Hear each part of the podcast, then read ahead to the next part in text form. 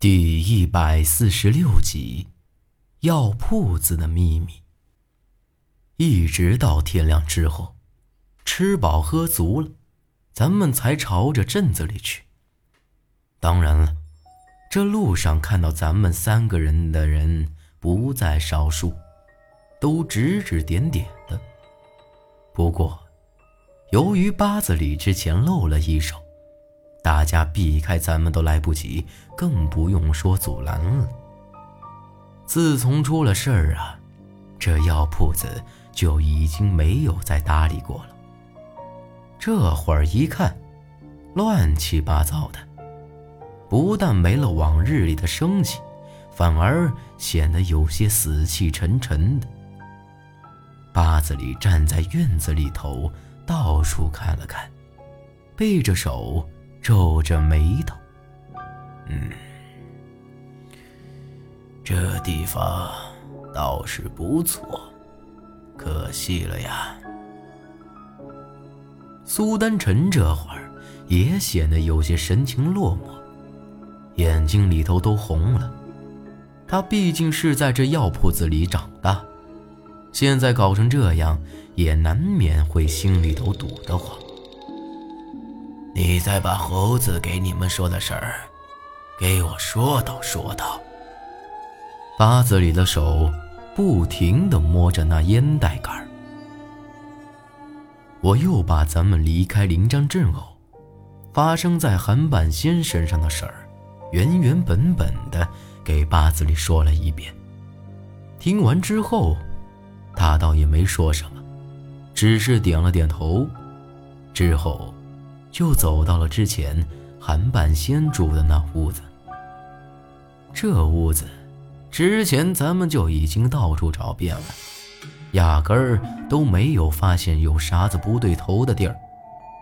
但八子里却在这屋里头闭着眼睛站了很久，也不晓得他在做什么。这药铺子就这么大了，没得其他店了。你在这儿没有发现有哪儿不大对头？八子里终于开了口。苏丹臣点了点头。嗯，我从小在这长大，这药铺子我熟得很。除了几间屋子之外，就只有后院的一个偏屋了。那里头放的是柴火，之前还有那聚魂棺放在里头。那是摄魂棺，真正的聚魂棺呐，是你躺的那口红棺材。八子里摇着头笑了笑，我又大致的把之前八子里和咱们说的那件事儿给苏丹臣说了说，他这才反应过来。而这会儿咱们已经到了那偏屋里头，这屋子。和以前没啥的区别，只不过屋子里头没了那口棺材，别的连一根柴都没动过。看出啥来没啊？我也不晓得为啥子，总觉得这屋子里啊有点阴森森的。八子里眉头紧锁，指着地上冷哼一声。把这儿给我挖开试试。挖开？我和苏丹臣都有点吃惊。就这破屋子，有啥好挖的呢？苏丹臣也说呀，这屋子之前是用来放一些没啥大用的草药子，后来就堆着一些柴火、家伙事儿什么的，十几年都这样。这会儿。八子里转头瞪了我一眼，啥话没说，但从他的眼神我看得出来，这只怕和苏丹臣身上的鬼苗子有关。我赶紧找了一把锄头，撸起袖子就开干了。往下挖了不到两尺，就听到哐当一声，很显然，是挖到了硬东西上。把这周围的土给扒拉开一看呢，果然是一块铁板。而且上头还有一个拇指粗的铁环。埋在地下这么久，却依旧没咋个烂掉。啊，我咋不晓得这屋子里头还有这东西？苏丹臣满脸惊讶的看着那大铁板哈，你不晓得事儿还多着呢。韩半仙这老东西啊，只怕一直就是鬼门的人。我将那锄头丢到一边儿，用这个。正准备去揪那铁环，八子里却给我丢了一条绳子，让我给系在那铁环上。系好之后，八子里又让咱们离得稍微远一些，才开始扯那绳子。吱吱呀呀的几声响之后，这三尺见方的铁板终于啪嗒一声被扯开了。而这刚一扯开，就明显看到有一股子黑气从里头钻了出来，但并不是啥邪祟，应该就是年长九月的这么个累积的瘴气。等到那黑气散尽，咱们才上前去。这往下一瞅，才发现呢，这明显就是一个入口，还有挖出来的阶梯朝下延伸着。也不晓得里头到底有多深。搞两个火把来，跟在我的后头。八子里也将那捞尸锁给解了下来，慢慢的顺着那阶梯朝下走，越发显得阴森森的，和当初下那个怪蝙蝠的洞子差不多，只不过这里头却干燥的很。约莫朝下走了三四丈，就到底了。又是一条通道。除了咱们三个的出气声啥动静都没有。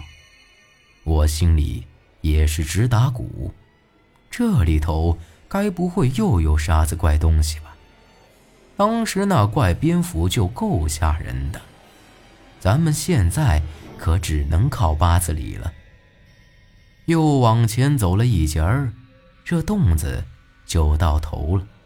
而这会儿，我也才看清楚这里头的情况。